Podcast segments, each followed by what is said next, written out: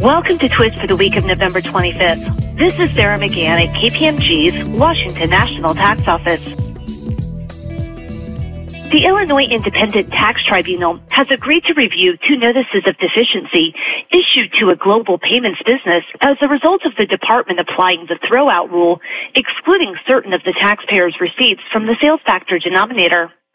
Under Illinois law, receipts that are attributed to a jurisdiction in which the taxpayer is not subject to tax are excluded from the denominator of the sales factor. The departmental regulation requires a taxpayer to pay tax owed in the other jurisdiction to be considered subject to tax in that state or foreign country. In its petition for review, the taxpayer asserts that the regulation exceeds the scope of the statute by requiring it to actually pay tax owed in other jurisdictions to avoid throwout.